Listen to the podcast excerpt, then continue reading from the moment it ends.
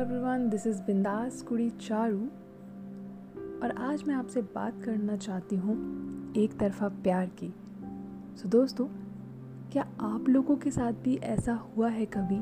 या अभी करंटली आप सिचुएशन में हैं कि आप किसी को प्यार करते हैं और उस पर्सन को ये बात पता ही नहीं है?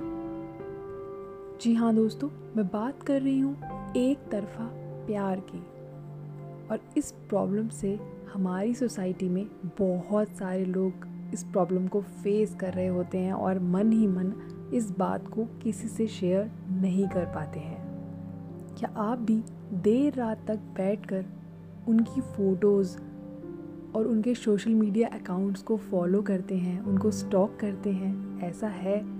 तो आप मुझसे शेयर कर सकते हैं, क्योंकि ये एक बहुत ही जेनविन प्रॉब्लम है, जो एक तरफ़ा प्यार में हमारे साथ होती है। तो दोस्तों, अगर आपको भी हो गया है किसी से एक तरफा प्यार तो जल्दी से कीजिए इकरार।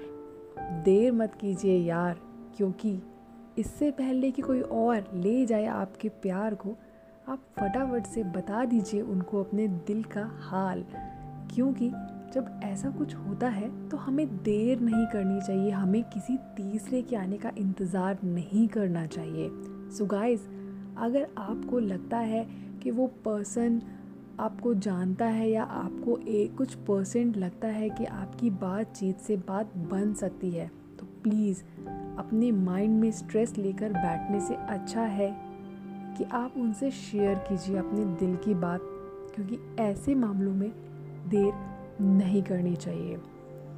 आप बैठे बैठे खुद म खुद मुस्कुराते हैं, उनकी फ़ोटोज़ देखकर मुस्कुराते हैं। इससे अच्छा है कि आप उनसे, उनके साथ टाइम स्पेंड करके मुस्कुराइए।